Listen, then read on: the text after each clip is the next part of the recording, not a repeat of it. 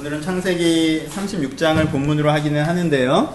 창세기를 좀 전반적으로 다루면서 어, 어, 제목은 에서입니다. 에서에 대해서 좀 말씀을 나누는 시간이 되었으면 좋겠습니다.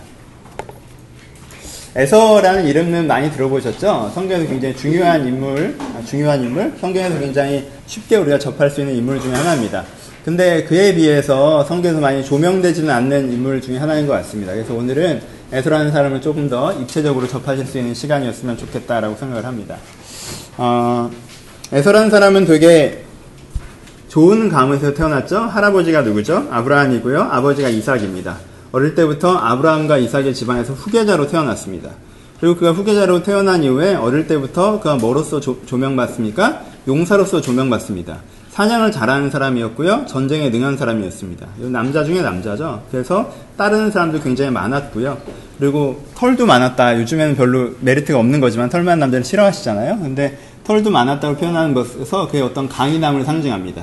어릴 때부터 용사로 태어나서 카리스마 있고 리더십 있는 그 강인한 용사의 이미지를 갖고 있었고요.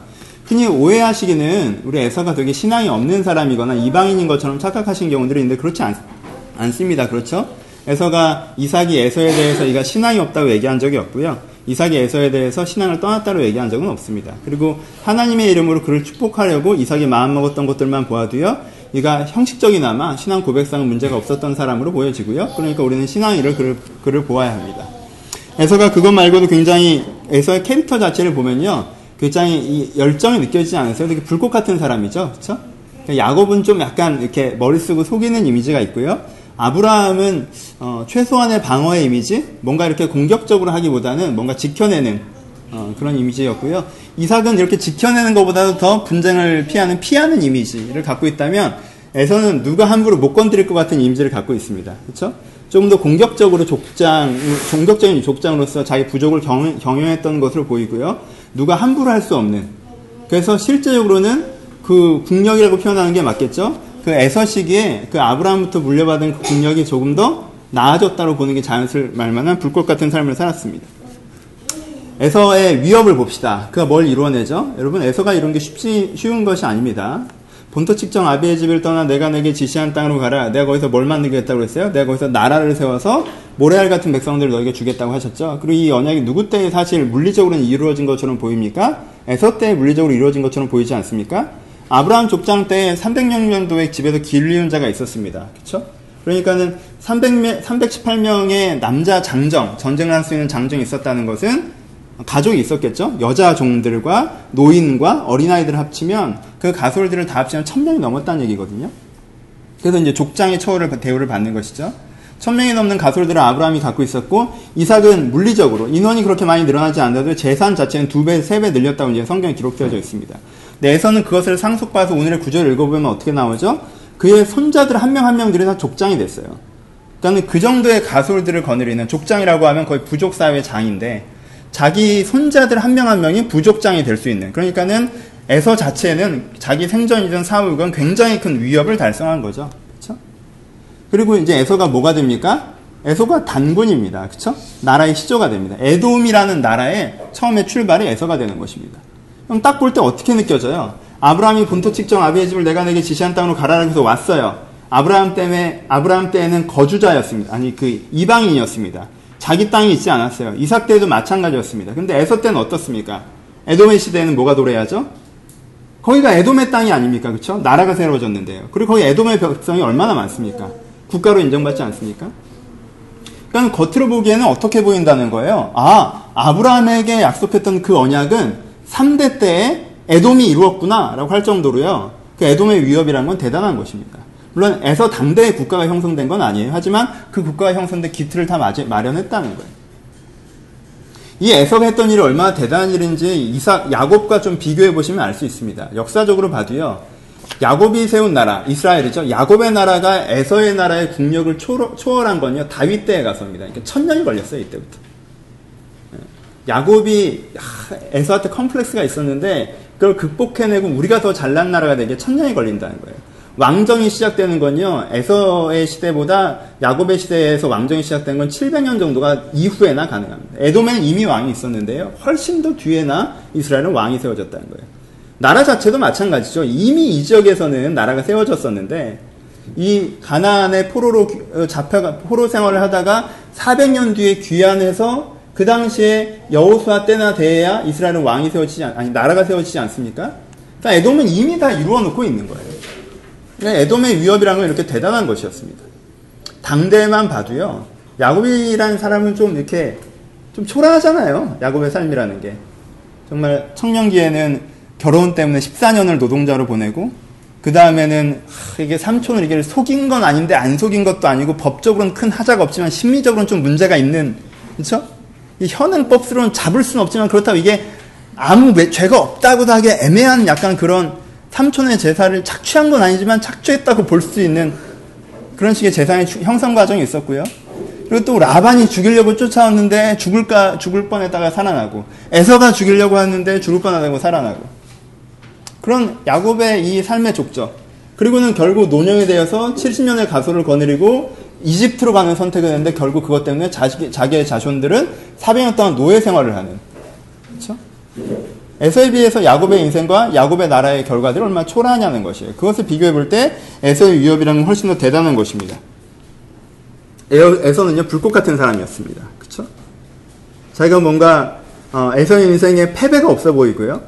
넘치는 도정 정신이 보이고요. 이 사람이 뭔가 목적하고 계획한 것을 이루어냈던 사람인 것 같고요. 그리고 그 결과는요, 사실 역사적으로 쉽게 폄하할 수 없을 만한 입지전적인 결과들을 내놓고 있습니다. 요즘 시대에, 아, 근데 그 반대편에, 야곱의 삶은 어떻죠? 조금 얘기했지만, 야곱 보면 전 라이온킹의, 걔 누구죠? 이름이? 신바 이미지 생각나요? 야곱에서? 약간 스카 이미지 아니에요? 그쵸? 무파사의 동생이죠. 형이 되게 잘났어요. 근데 형이 잘난 건 생각 안 하고 내가 동생이어서 왕이 못 된 거에 대한 컴플렉스만 갖고 있죠. 에서랑 한 끗 차이로 야곱이 동생이 된 건 맞아요. 하지만 보십시오. 야곱은요, 집사람이었어요. 그 당시에 유목사에서 남자가 집사람이라는 게 도대체 무슨 얘기입니까? 여러분, 야곱이 팥죽을 끓이고 있습니다. 네, 그렇죠? 어머니와 함께 있었고 집에 거주하기를 좋아했고 조용한 사람이라고 했어요. 근데 야곱은요. 형이랑 늦게 태어났기 때문에 쌍둥이인데 내가 발목을 이렇게 획 땡기지를 못하고 이러고 내가 나갔어야 되는데 그걸 못해서 내가 동생이라는 컴플렉스를 갖고 있지만 사람들이 보기에는 어때요? 에서가 훨씬 더 유능하다고 생각하고 있었겠죠. 근데 야곱은 그렇게 생각하지 않았던 것 같아요. 좀 약간 스카 같은 이미지를 갖고 있습니다. 별로 그렇게 멋있어 보이지 않아요? 그 사회생활은 어땠습니까? 아까 말씀드렸던 것처럼 이게 범법인지 합법인지 선을 타죠, 야곱은. 형을 속인 것도 아니고 안 속인 것도 아니고 삼촌을 속인 것도 아니고 안 속인 것도 아니고 결국 그러다가 어떻게 됩니까? 자기가 어릴 때부터 컴플렉스 느끼고 아, 제가 왜 형이야? 제가 왜 상속자여야 돼? 라고 생각했던 그 애서 앞에서 야곱이 어떻게 가는지 아십니까? 이 야곱의 사회생활을 보죠. 일곱 번을 절하면서 나갑니다. 여러분 왕한테도 그렇게까지 안 합니다. 진짜 무릎으로 기어가는 거죠. 에서를 만나니 당신의 얼굴 보니 하나님의 얼굴을 보는 것 같고 동갑이에요.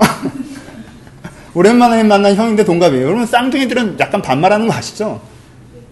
근데 아, 당신 얼굴 보니 하나님의 얼굴을 보니까 일곱 번을 무릎을 꿇습니다.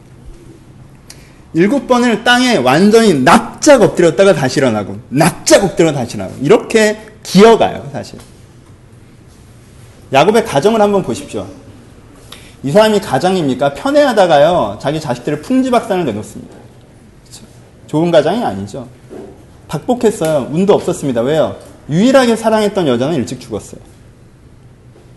그리고 그 아들은 그가 노년이 될 때까지는 일찍 죽은 걸로 또 알았습니다. 자기가 유일하게 사랑했던 아내, 유일하게 사랑했던 아들. 베냐민에 대해서는 이중적인 감정이었어요. 왜? 라헬이 베냐민을 낳다 죽었잖아요. 그럼 베냐민은 요셉처럼 사랑할 수가 없었어요. 근데 그 유일한 가족들은 일찍 죽었습니다. 그러면 이 사람의 가족사를 한번 보십시오. 이 사람의 사회생활을 한번 보세요. 그리고 이 사람의 업적을 한번 보십시오. 업적도 이집트에서 곁다리로 살다가 종이 민족이 된 게 이 사람의 업적 아닙니까? 여러분 에서의 삶을 보고 야곱의 삶을 보면요. 굉장히 우리가 이 사람들을 어떻게 바라야, 바라야 되나는 생각을 들게 만듭니다. 여러분 이 시대에 에서가 있다면 여러분들 어떻게 보실 것 같아요? 위대한 영적인 지도자, 아브라함과 이삭 같은 정말 위대한 영적인 지도자의 3대 계승자입니다. 3대 지도자예요. 근데 이 지도자가요, 그 사람의 명분과 그 사람의 인력과 그 사람의 돈을 다 상속해서요, 그 사람들이 만들었던 결과물보다 훨씬 더 위대한 결과물들을 만들어냅니다. 그렇죠? 10배에 달하는 그 확장을 만들어냅니다. 여러분들 이런 사람을 보면 어떻게 바라보시겠습니까? 그이 에돔의 비전을 제시하면서 새로운 에돔의 세상을 딱 열어낸 사람. 그렇죠? 이렇게 가솔 지키는 정도가 아니라 더 큰 세상, 더 큰 비전, 더 큰 도약의 계지, 이제까지의 2기를 마치고 새로운 3기를 우리는 나아가는 겁니다. 에돔의 비전을 제시하면서 그것들을 구현화시키고 있는 지도자를 본다면 우리가 뭐라고 하겠어요? 하나님의 종이라고 하지 않겠습니까? 위대한 지도자라고 하지 않겠어요? 반대로 여러분들이 야곱 같은 종을 본다면 뭐라고 하시겠습니까? 사회적으로나 가정적으로나 개인사적으로나 참 부침이 많고 박복한 이 인생을 보면 여러분들이 뭐라고 하시겠습니까? 이게 세 번째. 여러분의 인생에 애돔 같은 시즌이 있을 때 여러분들이 여러분들 자신을 어떻게 보시겠어요? 여러분들의 인생에 야곱 같은 시즌이 있을 때 여러분들은 여러분 자신을 어떻게 보시겠습니까? 요즘에 내가 애돔처럼 살아요. 에서처럼 삽니다. 안 되는 게 없고 도전하면 성공하고 그것 때문에 사회적 결과가 나고 있고 그래서 내가 입지전적인 영향력을 미치고 있어요. 그럼 내 마음에 뭐가 있겠어요? 사회적인 자부심이 있겠죠? 그렇죠? 개인으로서의 자존감도 있을 것입니다. 오늘 하루에 대해서 긍정적으로 보여지겠죠? 삶에 대해서 굉장히 뿌듯함도 있을 것입니다. 전체적으로 행복감이라고 표현할 수 있지 않을까요? 저는 에서가 행복했을 것 같습니다. 태어나서 죽을 때까지 뭐 인생에 거치는 게 있었습니까? 뭐 인생에 안 되는 게 있었나요? 야곱 때문에 기분 좀 상한 거 외에는 에서 인생에 별일이 없었습니다. 그가 얼마나 행복했을까요? 아침마다. 오늘도 내 맘대로 하면 되는데. 그리고 거기에 대한 결과물들이 나타나고 있는데.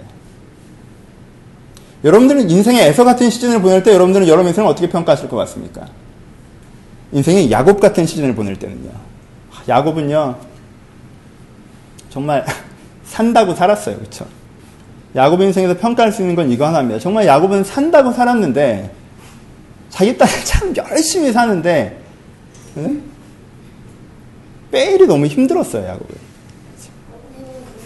자기 생각처럼 되어지지 않고 자기 뜻대로 흘러가지 않고 자기가 좀 안정이라고 생각하면 또 위기가 닥치고 야곱은 그런 삶을 살면서 어떤 내면의 풍경을 가졌겠습니까? 불안했겠죠? 힘들었겠 죠? 그가 노년의 이집트 바로 앞에 서서 자기 인생을 뭐라고 얘기하죠? 내가 내 열조들보다 더 험난한 인생을 살았다고 고백하지 않습니까? 자기가 생각해도 자기 인생이 참 매일매일이 느끼기에 내 인생은 참 험난하다고 생각하고 살았다는 거예요. 여러분 인생에 이런 야곱의 시즌이 있죠? 이런 야곱의 시즌이 있을 때 여러분은 여러분 인생을 어떻게 평가하시겠습니까?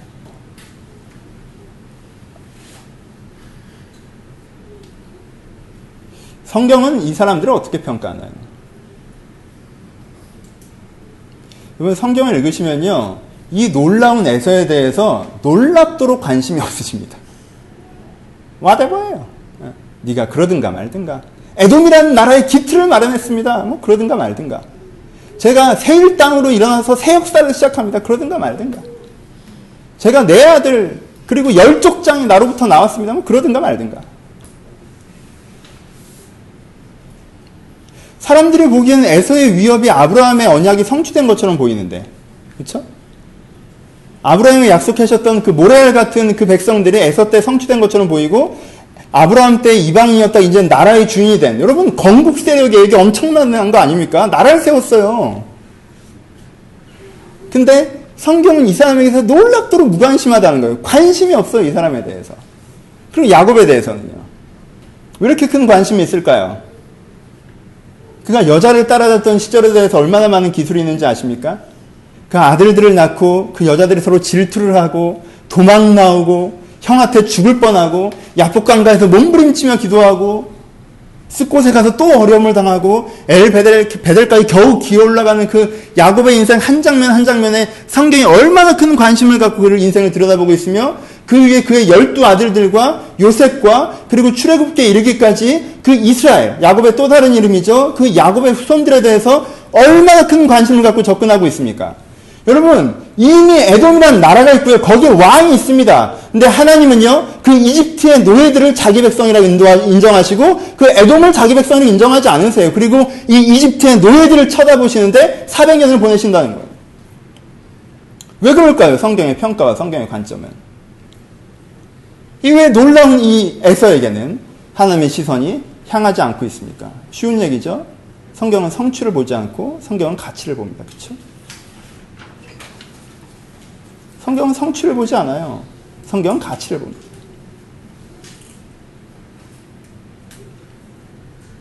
여러분 에서가 무슨 짓을 하는지 아십니까? 에서가 무슨 짓을 했어요? 에서가 잘한 것 같아요?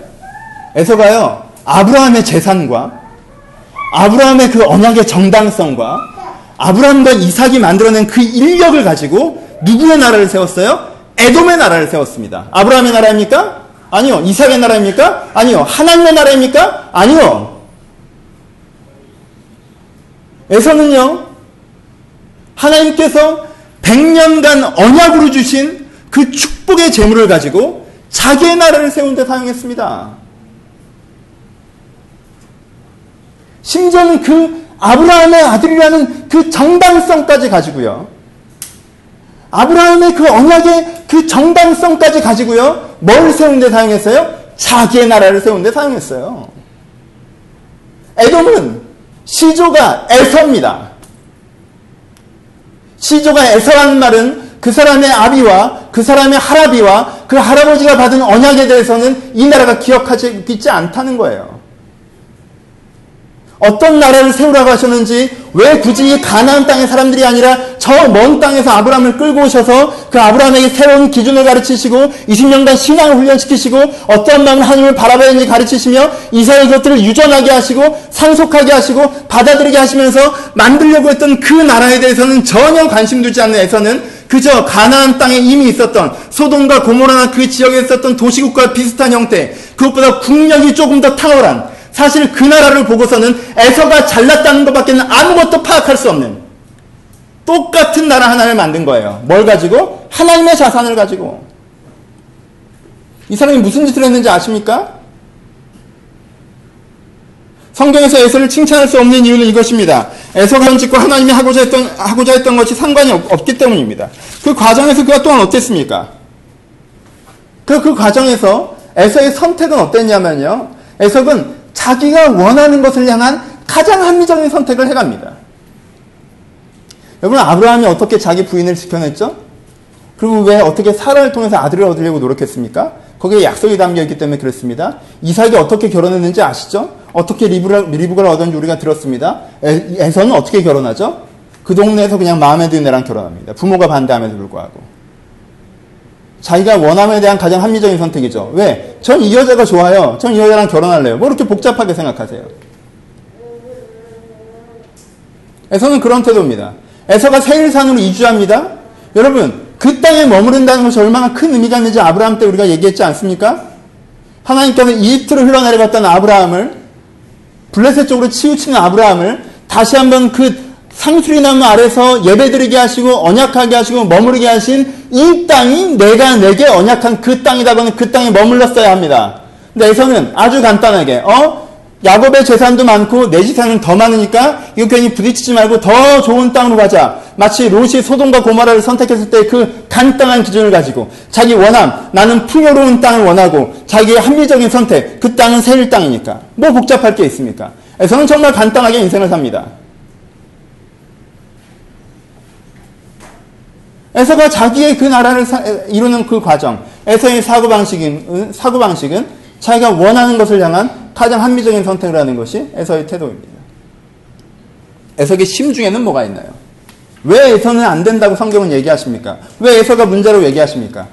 파축 사건을 통해서 드러내는 것은 야곱의 얄팍함이나 야곱의 어리석음, 야곱의 비열함이 아닙니다.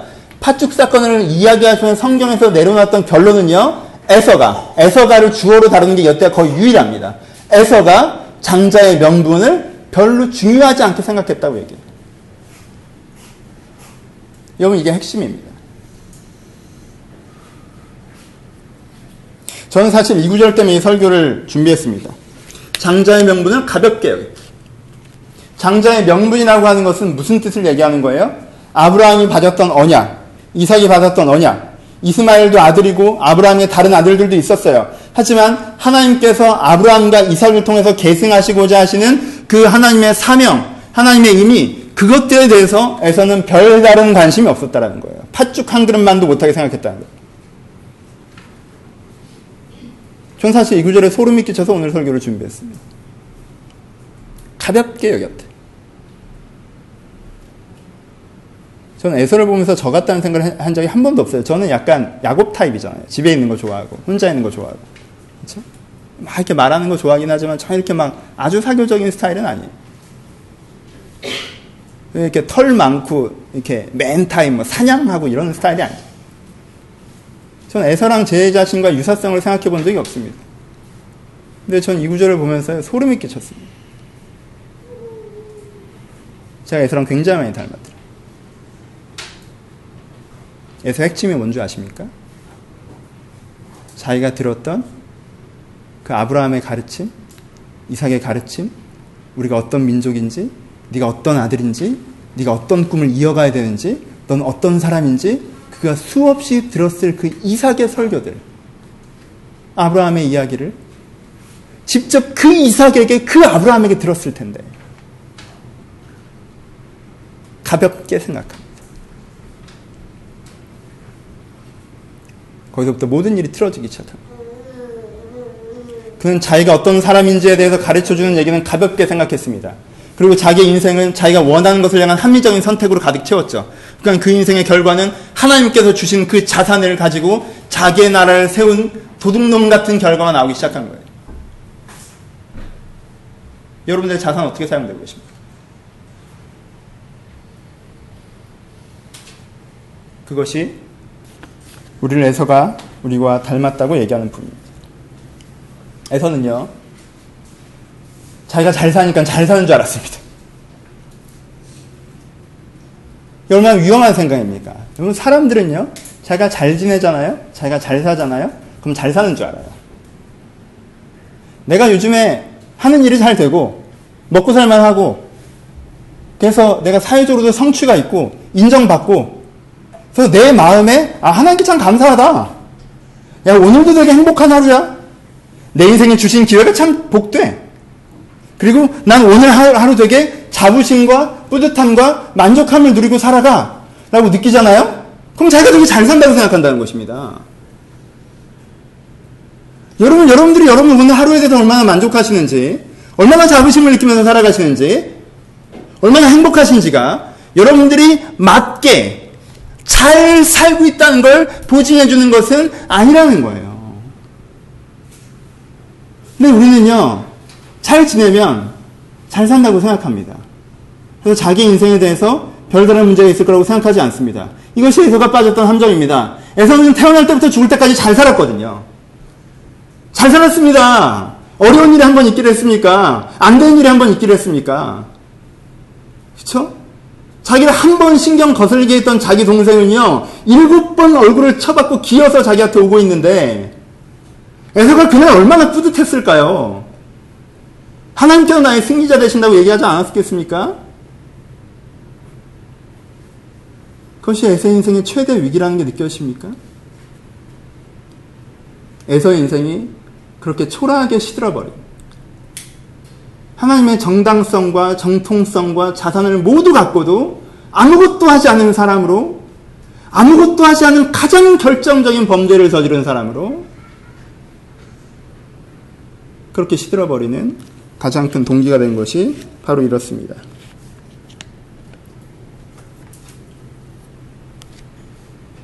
여러분은 에서를 생각하십니까? 야곱을 생각하십니까? 우리도 이것이 문제입니다. 오늘 질문은 이거예요. 사랑하는 여러분, 꽤 괜찮아 보이는 여러분들의 일상임에도 불구하고 여러분들은 심각한 문제를 가지고 있을 수 있습니다.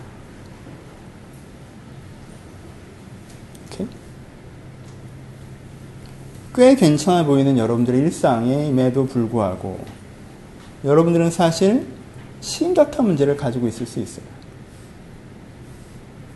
그러니까 여러분들은 뭘 점검해야 돼요? 내가 진짜 잘 살고 있는지를 점검하기 위해선 나의 성취가 아니라 나의 가치를 점검해야 합니다. 나 이렇게 이렇게 얻었어. 나 이렇게 이렇게 살아. 잘 됐네 가 아니라 여러분들의 성취가 아니라 여러분들의 가치를 점검해야 한다는 것입니다. 여러분 나라를 세운다고 봅시다. 여러분 나라를 세우는 것이 중요합니까? 어떤 나라를 세우는 것이 중요합니까? 여러분 우리가 그런 시선을 지도자에게 갖죠. 저 사람이 대통령이 되는 게 목적이야. 그 사람은 이미 나쁜 대통령이에요. 안 그래요? 저 사람은 자기 이름을 내는 게 목적인 거예요. 높아지고 싶은 게 목적인 거예요. 대통령이 되는 사람은요, 뭐가 있어야 돼요? 어떤 나라를 만들고 싶은 꿈이 있어야 되고요. 그 꿈이 좋은 꿈이어야 됩니다. 그렇죠? 그 꿈이 지혜로운 꿈이어야 되고요. 대통령이 되는 게 꿈인 사람은 이상한 사람입니다. 문제적인 사람이에요. 내가 하는 게 중요하다는 사람입니다. 그렇죠? 여러분들이 그러니까 뭘 갖고 있어요? 가장 거리가 있는 부분에 대해서는요. 여러분들이 그래도 객관적인 시선을 유지한다는 거예요. 그렇죠? 대통령은 여러분들이랑 멀잖아요. 왕은 여러분들이랑 멀잖아요. 우리는 그 공직에 있는 사람들한테 뭘 제시해요? 야, 네가 왕이 되는 게 뭐가 중요하냐? 어떤 왕이 되는 게 중요하지? 시대에 필요한 건 그런 사람이다라고 여러분들이 역사책에 나오는 사람들을 평가하지 않습니까? 우리나라 역대 대통령들, 역대 왕들 여러분들이 다 존경하십니까? 아니죠. 조선시대 왕이 많지만 세종대왕, 영조, 정조 말고는 누가 존경을 받습니까? 그들 다 왕이었습니다. 그들 다 정치력이 뛰어난 사람들도 많이 있었고요. 오랫동안 치사라는 사람도 있었습니다. 하지만 영조, 정조, 세종 말고는 조선시대 왕이 3명밖에 없었던 것처럼 우리 인정하지 않습니다. 왜? 그 3명만 어떤 왕이었기 때문에 그렇습니다. 그렇죠? 그 사람의 가치가 있었다라는 거예요. 그러면요, 우리가 역사적으로 조선왕조 실록에 나 있는 누군가를 평가하는 데만 그것을 사용하지 말고 여러분 자신을 평가하는데 그 기준을 사용하셔야 된다는 것입니다. 여러분들이 무엇을 이루어낸 성취가 아니라 난 그럼 요즘에 어떤 가치를 갖고 있는 사람인가를 내가 바라볼 수 있어야 우리가 에서가 빠졌던 함정에 빠지지 않을 수 있다는 것입니다. 좀 다른 얘기인지도 모르겠지만 뭐 이렇게 얘기하면 되게 교회적인 얘기를 하면서 되게 뭐지? 뭐 대형 교회는 좀 문제 있고 이렇게 진짜 조그만 교회는 다 선량하고 이런 식의 요즘에 약간 이런 이상한 이분법을 쓰는 분들도 계시는 것 같은데 큰 건 나쁘고 성공적인 건 나쁘고 에서처럼 성공하는 건 무의미한 거고 야곱처럼 찌질하게 살아야 된다 이런 일을 하는 건 아니에요. 그쵸? 포인트를 아시겠어요? 여러분 위대한 다윗도 있었습니다. 그쵸? 새 나라를 열었는데 가치적인 나라를 열었던 사람도 있어요. 그리고요 지금 대형교회 담임 목사님들이나 이런 분들 중에서 그런 분들도 계십니다. 그렇지 않아요? 저는 약간 좀 딴 얘기일지도 모르겠지만, 아, 요즘 약간 대형교회 욕하는 게 무슨 유행처럼 돼가지고 전 좀 짜증나요. 욕하지 마세요. 나는 남들 욕 안 할 때 욕하는 건 좋아하는데 남들 다 욕하면 욕을 하기 싫어져서. 에? 예? 그러지 마세요. 예. 좋은 거 아닌 것 같습니다, 저는.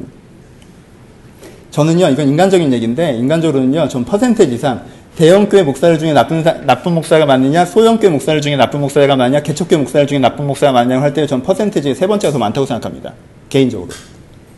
이건 진짜 개인적인 사견이에요. 그러니까요, 대형 교회 목사니까 나쁘다, 작은 교회 목사이고 고생하시니까 좋다라고 속지 마십시오. 작은 교회고 고생하는 저 같은 목사가 가장 돈을 추구할 수도 있습니다. 왜요? 돈이 없으니까. 돈이 어려우니까. 그렇죠? 대형 교회 목사는 성도는 돈으로 안 보고 사람으로 보기에 더 좋은 여건 가운데 있습니다. 사람이 많아서. 하지만 소형 교회 목사는요, 그럴 수 있는 위험에 훨씬 더 많이 노출됩니다. 오케이? 그러니까요, 그가 큰 교회 목사냐 작은 교회 목사냐를 보지 말고요. 그가 어떤 가치를 추구하냐를 보셔야 돼요. 얼마 전 이창수 목사님 지난주에 큰일 하나 터뜨리셨죠. 4년 동안 분당우리 교회를 해체한다고 그러셔서 한국교회는 기뻐하고 분당우리 교회 성도들은 큰 고민에 빠져 있겠죠, 지금. 아, 4분의 1만 남긴다는데 난 남을 수 있을까? 4분의 3은 이렇게 다른 교회, 또 개척교회, 어려운 교회, 작은 교회로 다 떠나보내시겠다고 10년 동안 교회를 해체하시겠다고. 지금 산 교육관도 어, 10년 뒤에는 교육관이 필요 없을 정도로 교, 교회 사이즈를 줄여서 매각하셔서 사회로 환영하시겠다고 그러셨어요. 그런 분도 있잖아요. 네?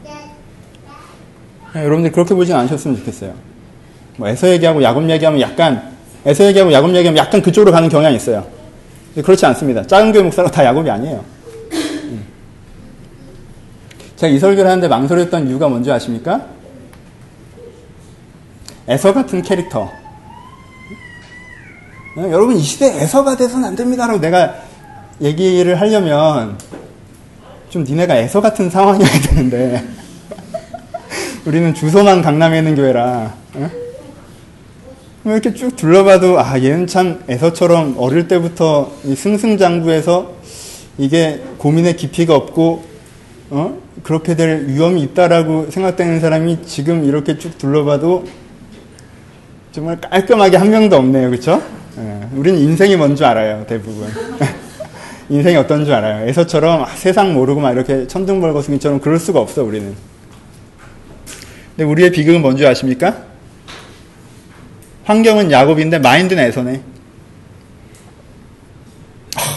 얼마나 슬프니. 에서는 몸이라도 편하죠. 어, 니네 진짜 힘들겠다. 환경은 야곱이에요. 난리가 났어. 어? 환경은 야곱이란 난리가 났는데 마인드는 에서야. 하나님의 그 역사적 사명이나 이런 게 큰 관심 없어요. 그리고 어떻게 하면 나에게 좋을까에 대한 합리적인 선택을 하려고 노력해요. 그리고 그 결과는 한 줌이긴 한데 세상적인 어떤 그런 게 진짜 한 줌 이루어지죠. 그럼 그걸 좀 내가 누려보면서 그래도 난 이 정도는 해냈다고 만족하고 싶어 하고. 그럼 여러분들이 야곱의 환경인데 마인드가 에서잖아요? 그럼 내가 에서 같은 삶이 문제라고 아무리 얘기를 해도요, 야, 나도 좀 에서처럼 된 다음에 회개했으면 좋겠다 이런 생각이 들 수밖에 없어요. 야, 하나님, 나를 참, 나에게 에서 같은 기회를 주십시오. 그럼 내가 진짜 나 에서처럼 안 하고, 어? 나 잘할 때, 나 잘할 거니까. 이게, 이게, 야곱의 환경인데 마인드는 에서인 사람들의 문제입니다. 우리 한계죠. 아무리 에서를 욕해도 에서가 부럽다? 근데 여러분, 그, 정말 여러분들이, 정말 여러분들이 야곱의 환경인데 마인드가 에서여서 문제라고 생각하신다면, 웃으셨지만 내가 좀 그런 거에 동의가 되신다면, 야곱의 환경인 게 하나님에 대한 원망거리기보다는 야곱 같은 마음으로 살아가기를 바라는 하나님의 콜링일 수도 있지 않겠습니까? 여러분들의 에서의 환경이 아닌 것이 어떤 원망거리기보다는 하나님은 여러분들을 야곱으로 보시고 야곱처럼 자라기를 바라시고 야곱처럼 하나님의 사람을 쓰임받기를 원하시는 하나님의 배려 혹은 사랑 그리고 하나님의 기대라고 해석할 수 있지는 않을까요? 내가 마인드는 에서인데 환경이 에서 같지 않은 게 내 고뇌의 출발점이라면 그러면 환경이 먼저 바뀌기보다는 내가 먼저 결단하는 것들이 좀 필요하지 않겠습니까? 다음 주 야곱에 대해서 할 텐데 여러분들 그것들이 먼저 있어야 되지 않겠습니까? 그렇지 않다면 여러분들은 에서와 야곱의 설교를 듣고도 야곱처럼 고생하느니 에서, 에서같이 욕먹어도 좋으니까 에서처럼 우리가 이런 자리에 다시 서 있을 수도 있다는 것입니다. 대안적으로 에서를 한번 검토해 보면서 말씀을 진행하고 마무리합시다. 그럼 에서가 어떻게 살았어야 되나요? 에서는 하나님의 말씀이나 이런 것들을 가볍게 생각했고요. 그쵸? 파축 사건에서 나타나죠. 그 다음에는 야곱을 자기 맛대로 죽이고 싶어 했습니다. 아버지 어머니가 살아계신데 야곱이 잘못했을 때 심판하는 건 누구예요? 이삭이에요. 그쵸? 근데 에서가 공공연하게 아버지만 죽으면 저 죽여버릴 거야 라고 하고 다녔다는 거예요. 그렇죠? 자기 멋대로죠. 자기의 원함에 대한 가장 합리적인 판단이죠. 그렇죠? 결혼 자기만 하죠. 근데 어머니 아버지가 마음에 안 들어 하시니까 그래? 그럼 친척 중에 누구 있는데 이스마엘 쪽에서 한 명 데려와 보지 뭐 그러면. 그러니까 혈연이 그렇게 중요한 거야? 그럼 걔랑도 한번 재혼하자. 두 번째 부인으로 얻지. 그런 식으로 결혼합니다. 자기 원함에 대한 가장 합리적인 선택이죠. 나중에 세일산으로 이주하자. 자기 원함에 대한 가장 합리적인 선택이죠. 그리고 위대한 나라 에돔을 만들었다. 누구 나라예요? 에서의 나라죠? 하나님이랑 상관없는 나라죠? 근데 내가 자기가 하나님의 영광을 드러냈다는 듯이 혼자 착각하고 살았겠죠? 아유, 비참하네. 이게 에서의 삶이에요. 가볍게 생각해서 자기 원함에 대한 합리적인 선택을 하고 세속적인 결과를 낸 다음에 그게 하나님의 결과인지 오해하는. 그럼 이게 반대로 하고 봅시다. 어떻게 살았어야 됩니까? 첫 번째, 에서는요, 아브라함과 이삭이 가르쳐줬던 네가 어떤 사람이라고 하는 그 말씀에 깊은 관심을 가졌어야 합니다. 에서는 아마 사냥하는 데서 관심이 많았던 것 같아요.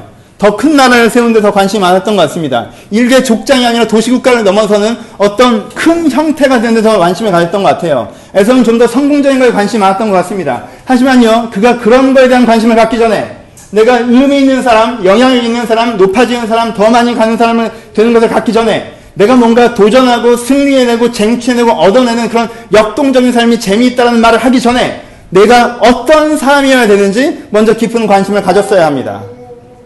여러분 에서처럼 되시지 않으시려면 첫 번째부터 시작하십시오. 여러분들이 어떤 사람인지 하나님이 들려주는 그 메시지에 깊은 관심을 가지십시오. 깊은 관심이라고 하는 것은 가벼운 마음으로 듣는 것이 아니라 큰 중요함을 갖고 큰 무게감을 갖고 그 말씀 한 말씀 한 말씀에 들어가는 것들을 얘기합니다. 그쵸? 여러분, 이 부분에 다시 한번 강조드립니다. 우리의 가장 큰 문제는 가볍게 듣는다는 거예요. 여러분들은 모르지 않습니다. 듣지 않은 것이 아니에요. 이해하지 못한 것이 아니에요. 에서도요, 어릴 때부터 너무 지겹게 들어서 애가 이렇게 됐을 것입니다. 얼마나 지겹게 들었겠습니까? 아브라함은 하나님께 직접 들고 자기가 인생의 역경을 직접 겪어가서 신났지만, 아, 우리 할아버지가 원래 이렇게, 우리 아버지가 원래 이래서, 가볍게 들었어요. 여러분, 무겁게 들으십시오. 여러분들 마음에 울렸던 설교가 있습니까? 기억하십니까? 여러분 마음에 울렸던 말씀이 있습니까? 기억하고 계십니까? 여러분들이 나는 이런 사람이다. 네가 이렇게 살아야 된다. 넌 이런 삶을 추구해야 되는 삶이 네 진짜 본 모습이고 널 정말 행복하게 하는 것이다. 여러분들이 깨닫게 했던 말씀들이 있습니까? 기억하고 계십니까? 여러분 그것들을 가볍지 않게 무겁게 여러분 마음 또 깊이 가라앉을 수 있도록 여러분의 기억 저변에 찰랑거리는 것이 아니라 여러분들의 마음에 깊이 가라앉을 수 있도록 기억해내야 됩니다. 그게 첫 번째입니다. 가볍게 듣지 않고 무겁게 듣는 것. 에서가 아브라함과 이삭의 이야기를 무겁게 들었다면 야곱은 아마 이 역사책에 그렇게 비중 있게 기록되지도 않았을지도 모릅니다. 아브라함, 이삭, 에서의 하나님이라고 얘기하지 않았겠습니까? 두 번째. 말씀을 비중 있게 듣는다 할지라도요, 삶에서 그건 막연하게 느껴질 수 있습니다. 그렇죠? 말씀을 비중 있게 들어서, 아, 이건 이렇고, 이건 이렇고, 이건 이렇다라고 해도요, 삶의 현장에서는 그것이 구름 잡게 느껴질 때가 있어요. 그때 뭐가 필요한 거예요? 실습이 필요합니다. 그쵸? 내가 체험적으로 주님께 나아가기 위해서 뭔가 하나님께서 하라고 하는 하나의 메시지에 내가 반응해 봤더니 하나님께서 거기에 상응해 내시는 그 체험이 필요한 거예요. 그쵸? 그 실습이 필요한 거예요. 두 번째, 에서는요, 그 땅에서 여자를 얻었으면 안 됩니다. 어디로 갔었어야 돼요? 이삭이 아내를 얻던 것처럼, 이삭이 리브가를 만났던 것처럼, 하나님께서 이 사람을 나에게 만나게 하셔서 이 가정이 하나님의 가정 되게 하신다라는 이 가정에 대한 하나님의 소망이 있으시구나라는 그 체험을 얻기 위해서 그가 자기 방법과 자기 계획과 자기 대안으로 조급하게 자기 맘대로 처리해내는 것을 멈추고 뭔가 주님의 방법을 찾고 주님의 방법을 기다리며 주님의 방법으로 대응해내는 그 과정이 되게 필요했습니다. 두 번째, 그가 실습했어야 됩니다. 프랙티컬하게. 해보십시오, 여러분. 말씀이 막연한 이유는요, 무겁게 들었으나 실행해보지 않았기 때문에 그렇습니다. 하나님께 여러분한테 한두 가지 메시지를 주시는 게 있으실 거예요. 꼭 그게 법이어서가 아니에요. 그게 선에서가 아니고 여러분들에게 지금 마치 아브라함과 이삭에게는 결혼이라는 것을 메시지로 사용하셨던 것처럼 우리는 지금 딱 그렇지는 않잖아요. 여러분 삶 가운데 뭔가 주시는 메시지의 통로가 있을 거라는 거예요. 그게 아침마다 기도를 해보는 것일 수도 있고요. 저 사람을 용서하는 것일 수도 있고요. 이 삶의 기회에서 하나님께서 하시라고 하니까 뭔가 하거나 뭔가 하지 않거나 뭔가 도전하거나 뭔가 포기하는 걸 수 있어요. 하나님, 내가 하나님께서 원하신다는 걸 이것은 확신하기 때문에 하나님께서 이걸 하는 건 진짜 원하시는 것 같아. 내가 앞뒤는 잘 모르겠지만 이렇게 하는 거 하나님께서 원하셔. 왜인지는 잘 모르겠지만 하나님께서 원하셔. 그럼 한번 해보자라는 걸 해보라는 겁니다. 에서가 그렇게 살았어야 됩니다. 한번 해봤어야 돼요. 그러면 그가 아브라함이 아니 이삭이 리브가를 얻는 과정을 통해서 아브라함의 신앙의 그것을 느낄 수 있었던 것처럼 아브라함의 신앙의 유전을 그 느낄 수 있었던 것처럼 에서가 그 결혼의 과정을 통해서 이삭의 신앙의 유전을 느낄 수 있었을 거예요. 여러분들도 어릴 때부터 신앙생활 오셨던 분들은 느끼시죠? 뭐예요? 어릴 때 너무 듣던 소리가서 뻔한 얘기고 아, 진짜 지겨운 얘기고 저도 모태신앙 출신입니다. 얼마나 많은 얘기를 들었겠습니까? 얼마나 많은 얘기를 들었겠어요? 수많은 설교를 들었습니다. 전 중학교 때 그렇게 부흥회를 좋아했어요. 옛날에 부흥회 진짜 웃겼던 거 아시죠? 옛날 부흥회 진짜 최고였어요. 토크쇼, 토크쇼. 토크쇼였어요. 저는 그래도 그 당시에 뭐 이호은 목사님 뭐 이런 분들이 있어요. 부흥사, 전국 다니시는 분들. 그분들이 강남 구에만 오셔서 저 혼자 갔습니다. 은혜 받으러 간 게 아니고 웃으러 갔어요. 얼마나 웃겼는지 몰라요. 진짜 굴러다니게 웃게 해줍니다. 그때는 저도 인터넷이 없었던 시대에 살아가지고 유흥 문화가 발전하지 않았어요. 유흥처럼 놀 게 많았으면 그런 데를 안 다녔을 텐데 뭐 그런 데 다니고 신나게 다녔어요. 그러니까 얼마나 많이 들었겠어요. 저는요 초등학교 때부터 시편을 암송했습니다. 왜요? 한 편 암송하면 아, 우리 어머니는 진짜 저를 인도 어린이처럼 부르셨어요. 한 편 암송하기 얼마나 어려운 줄 아세요? 근데 100원밖에 안 드셨어요. 근데 그 고작 100원을 얻어보겠다고 하루에 다섯 편을 외우면 500원이 되고, 어? 내가 아이스크림과 과자와 우유를 풀세트로 먹기 위해서는 다섯 편을 암송해야 되고, 다른 집 아이들은 그냥 받는 용돈을 나 이렇게 노동자로 받고, 막, 외우고, 외우고, 또 외우고.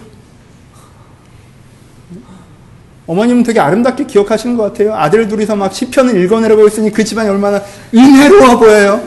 전 돈 벌고 있었습니다, 여러분. 네? 저한테 주기도문을 암송시키고 사도신경을 암송시키고. 저는 그러니까요. 그렇게 들었기 때문에 이게 되게 함부로 여겨졌어요. 별거 아닌 것처럼. 나 그거 외우잖아, 심지어. 어른들도 못 외우는데. 어른, 우리 초등학교, 우리 초등부 선생님도 못 외우는데 난 외운다고. 외운 놈이 최고 아니야. 시험에서 문제 보고 정답 아는 놈이 최고예요? 아예 전체를 외운 놈이 최고예요? 선생님은 이 답의 답은 이거다라고 하고 있는데 나는 그 장을 외운단 말이에요. 내가 짱이잖아, 그럼. 근데 은혜를 받아봤더니 어때요? 내가 모르죠? 내가 몰라요. 내가 그게 뭔 말인지 몰랐던 거예요. 한 번 해보니까 하나를 알겠어요. 아, 이걸 하나를 알겠어요. 이거 하나 아는 거야. 하나님 진짜 계시구나. 어? 하나님 진짜 나를 인도하시는구나. 두 번째, 애서가 안 했던 거. 해본 겁니다. 여러분, 무겁게 들으십시오. 해보십니까? 여러분들의 가정에서, 여러분들 개인 경건 생활에서, 여러분들 직장에서, 여러분들 연애에서, 아, 하나님이 이건 이런 걸 좋아하시는구나. 한번 해보자! 라는 게 있으십니까? 해보지 않고, 안 해봐놓고는 자기 상상력을 동원해서 해도 안 될 거야 라고 생각을 하고, 그걸 안 되는 걸 시키기 때문에 하나님께서 무력하다고 얘기하면, 어, 어려운 얘기가 됩니다. 세 번째, 자기의 기본적으로 무겁게 생각하고 그걸 무겁게 들으며 그것들 가운데 실습한 사람은 뭐 할 수 있어요? 세 번째, 삶의 갈림길에서 그것이 기준이 될 수가 있습니다. 에서에게 세일산을 가느냐 마느냐에서 유일한 판단 기준은 뭐였어요? 세일산이 풍요롭느냐 풍요롭지 않느냐였어요. 그렇죠? 하지만 이삭과 야곱은 그렇지 않았습니다. 그렇죠? 아브라함은 그렇지 않았어요. 야곱이 이, 이 땅을 떠나서 이집트로 내려갈 때 지금 내려가서 내가 요셉의 얼굴만 보고 올라와야 되는지 거기에 정주해야 되는지를 고민하면서 내려갑니다. 그리고 그렇게 고민하면서 내려가는 과정 가운데서도 이 땅을 떠나가는 게 맞는지 고민하면서 내려갑니다. 그때 하나님께서 그에게 나타나셔서 지금 가는 발걸음이 내가 원하는 발걸음이고 이 과정을 통해서 내 뜻이 이루어질 거라고 그에게 응답하셨어요. 야곱은요 그렇게 응답받고 이집트로 내려가는 거예요. 에서랑은 수준이 다릅니다. 에서가 어디 묻기는 합니까? 물어보지도 않고 가서 잘 됐죠. 그러니까 자기 판단이 맞다라고 생각하는 거죠. 하지만요, 에서가 거기서 오른쪽 왼쪽을 한번 고민해 봤다면, 내가 세일산으로 가고 싶은 마음이 있는데, 여기에 있는 것이 맞느냐, 가는 것이 맞느냐를 자기가 원하는 바에 대한 합리적인 선택이라, 한택이 아니라, 난 이렇게 하고 싶은데, 그렇게 하려면 이렇게 하는 게 최선이야. 원하는 것에 대한 합리적인 선택으로 내 결정사항을 만드는 것이 아니라, 하나님의 기준에서 보면, 오른쪽이 맞냐, 왼쪽이 맞냐, 내가 여기 머물러야 되냐, 아니면 움직여야 되냐, 그리고 그가 결정해내는 것. 그것이 그 했어야 되는 세 번째입니다. 삶의 전체적인 큰 결정들을 합리가 아니라 가치로 하는 것, 기준으로 하는 것. 자기 원함이 아니라 가치로 하는 것, 기준으로 하는 것. 네 번째, 에서에게 있었어야 되는 건 뭐예요? 에서에게는요, 가장 이게 중요해요. 가장 이게 중요해요. 사실 1번이랑 4번이 가장 중요합니다.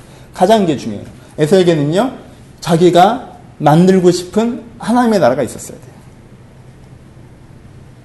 에서의 가장 큰 문제는 그거였어요. 에서가 만들고 싶었던 건요, 그냥 큰 나라였어요. 큰 나라. 내가 잘 되는 나라. 여러분, 가치적으로 간다는 건요, 여러분들이 만들고 싶은 세상이 있어야 됩니다.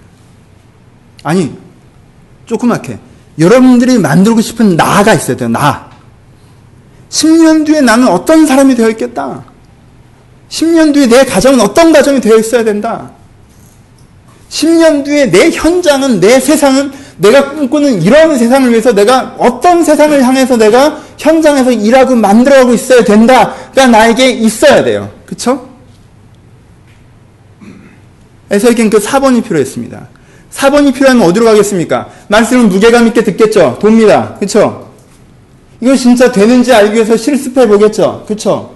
실습하는 과정 가운데 또 같이 판단 가운데, 실습하는 과정 가운데서 같이 판단력으로 이 사람한테 체화되겠죠. 그럼 그 판단으로 판단이 나겠죠. 그러면서 다시 한번 꿈꾸겠죠. 그런 세상이 되기를. 더 깊게 알기를 바라고 이 순환고리에 들어가는 것입니다.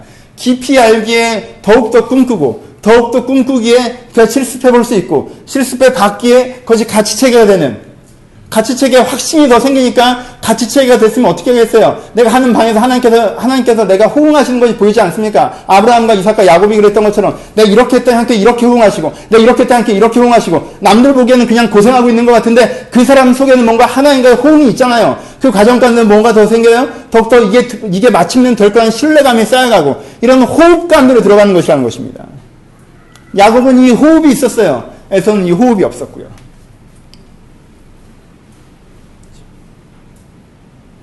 이렇게 살아야 하는 거죠. 에서가 이렇게 살았으면 그의 인생이 변했을 것입니다. 말씀 마치겠습니다. 사랑하는 여러분, 잘 사십니까? 잘 사세요? 요즘에 잘 지내세요? 많이 하는 질문이죠. 잘 지내십니까? 잘 지내니? 근데 여러분, 잘 지낸다고 대답하십니까? 잘 못 지낸다고 대답하십니까? 여러분이 어떤 대답을 하든 그게 진심의 대답이라면 거기 기준이 있을 거예요. 그렇죠? 내가 잘 지낸다고 생각하는 기준, 내가 잘 못 지낸다고 생각하는 기준. 기준이 무엇이죠? 지금 누군가 여러분한테 잘 지내니? 라고 물어봐서 그냥 형식적인 대사가 아니라 내가 진심으로 얘기하는 사람이라 어, 잘 지내요. 라고 얘기했어요. 그럼 여러분의 기준이 뭐죠? 기준이 뭐예요? 일반적으로는 내가 요즘 좀 마음 편하게 지내는 거, 환경이 잘 풀리는 거, 기분이 괜찮은 거, 그런 거 아닌가요? 잘 못 지낸다고 하는 것은 기분이 별로 안 좋은 거, 환경이 내 생각대로 안 풀리는 거, 좀 힘든 거, 이런 게 기준이 아닌가요? 그래서 여러분들이 잘 지내고 싶은 건 사실 아까 얘기했던 그 전자, 환경과 내면이 괜찮아지는 상태만을 생각하고 있지는 않습니까? 여러분, 그것은 잘 지내는 것이 아닙니다. 그건 제대로 지내고 있는 것이 아닙니다. 하나님께서는 이 사람이 잘 지낸다라고 얘기할 때 그렇게 판단하지 않으십니다. 하나님 보시기에는요, 에서는 그렇게 지냈지만 잘 못 지냈어요. 그쵸? 야곱은 그렇게 지내지 않았지만 야곱은 잘 지내고 있었어요. 하나님이 보시기에 야곱은 되게 잘 지내고 있었습니다. 자기의 껍질을 깨나가고 새로운 사람이 되어가고 가치를 알아가서 그 무지몽매했던 야곱이 선지자의 반열을 오르기까지의 그 과정을 저벅저벅 걷고 있었어요. 그러니까 하나님 보시기에는 야곱이 참 잘 지내고 있었다는 것입니다. 여러분들이 하나님의 기준을 사용하셨으면 좋겠습니다. 여러분은 되게 잘 지내지 못한다고 생각하는데 하나님 여러분들 지금 되게 잘 지낸다고 얘기하실 수도 있습니다. 여러분들이 지금 되게 잘 지낸다고 생각하는데 하나님께서 보시기엔 쟤는 도대체 뭐라고 사는지 모르겠다고 얘기하실 수도 있어요. 여러분 새로운 기준을 가집시다. 잘 지내는 것에 대한. 순례에 대한 설교를 하고 있습니다. 순례의 영성에 대해서 제가 말씀드리고 있습니다. 여러분 평범하게 그냥 잘 되는 삶의 여행지. 우리가 순례라고 하면 유럽 여행을 다니는 것처럼 우리의 이 몇십 년의 삶이 한 군데 한 군데 한 군데 한 군데 한 군데가 다 여행지 아니겠어요? 그렇죠? 네, 여러분들이 도착했습니다. 이번 도시는 잘 지내는 도시, 편안한 도시, 잘 되는 도시. 여러분은 그 도시에 와서 잠깐 돌아보신 다음에 아 여긴 별로 볼 게 없구나 하고 금방 떠나시겠습니까? 그러면 거기다가 민박을 구하고 쭉 정주하시겠습니까? 여러분 그냥 잘 되는 삶이라는 도시에 오셨을 때 여러분 거기에서 1박 2일 코스 정도 잡으시면 충분합니다. 그리고 한 가지를 배우시는 겁니다. 그냥 잘 되는 삶에서 솔로몬이 그랬습니다. 거기 별거 없다는 거 하나를 배우시면 돼요. 에서 같은 성을 경험한 사람, 그 이상의 성공을 경험한 사람이 솔로몬입니다. 그리고 솔로몬이 자기의 사회적 성공에 대해서 한 가지로 얘기합니다. 별거 없더라. 내가 종을 가질 만큼 가져보고, 여자를 가질 만큼 가져보고, 재산을 가질 만큼 가져보고, 지식을 쌓을 만큼 쌓아보고, 그리고 성취를 해낼 만큼 해내봤지만, 잠언 전도서 1장부터 3장까지는 별거 없더라. 그건 중요한 게 아니더라. 그건 허무하더라. 헛되더라. 솔로몬이니까 그럴 수도 있다고 생각하십니까? 여러분 인생에 돌아보십시오. 잘 지냈던 시절을. 잘, 잘 지냈던 시절. 참 재밌었고, 신났고. 돌아보십시오. 거기에 뭐가 있었습니까? 뭐 굉장한 게 있던가요? 여러분 시절에 참 잘 지냈던 시절이 여러분 바꾸던가요? 여러분 인생을 새롭게 하던가요? 그때 참 재밌었는데, 신났는데, 편했는데, 그 시절이 여러분 인생에, 내 인생에 그 시절이 없었으면 안 됐다라는 어떤 깊은 가치로, 변화로, 의미로 여러분한테 남아 계신가요? 여러분, 인생을 통해 배우십시오. 여러분이 살아온 이 20몇 년의, 30몇 년의 인생을 통해서도 배우십시오. 거기엔 별 것이 없었습니다. 거기 너무 오래 머물려고 하지 마시고, 여러분들이 진정한 삶으로, 성취가 아닌 가치의 삶으로, 내가 무게감 있게 하나의 말씀을 들은 것을 통하여서 내 삶 가운데 나와 세상에 대한 새로운 꿈을 가지며 살아가는 그것이 그것을 실습해보고 그것을 선택하는 과정 가운데 더 용기와 확신을 얻어가는 그러한 야곱적인 삶으로 여러분의 자신을 초대하시기를 주님의 이름으로 축복합니다. 같이 기도하시겠습니다. 진짜 환경은 야곱인데 마인드가 에서라 문제예요. 그게 가장 큰 문제입니다. 그 안경으로 보면요 모든 게 왜곡돼 보여요. 모든 게 꺾여지게 보일 수밖에 없어요. 그 안경으로 보면요 잠깐 에서 같은 시즌이 찾아오면요 그게 그렇게 달콤할 수가 없습니다. 그건 아니잖아요. 그쵸? 여러분 인생이 끝나고 하나님 옆에 서서 아니 여러분들 인생의 중년에 여러분들의 삶을 돌아보면서 내 인생의 에서처럼 보여지게 바라지 않으시잖아요. 우리 좀 오늘 회개합시다. 주님 내 마음에 에서인 게 문제입니다. 난 내 인생을 진지하게 받아들이지 않고 그냥 좀 편하게 살면 되는 것처럼 좀 안정감 있게 살면 되는 것처럼 약간의 상, 성취가 있으면 되는 것처럼 생각할 때가 많이 있습니다.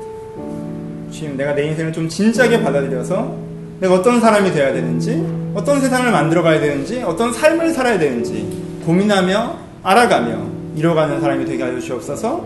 여러분 들은 말씀 생각하시면서 그리고 고백하면서 우리 5분 정도 자유롭게 기도하도록 하겠습니다. 기도하겠습니다.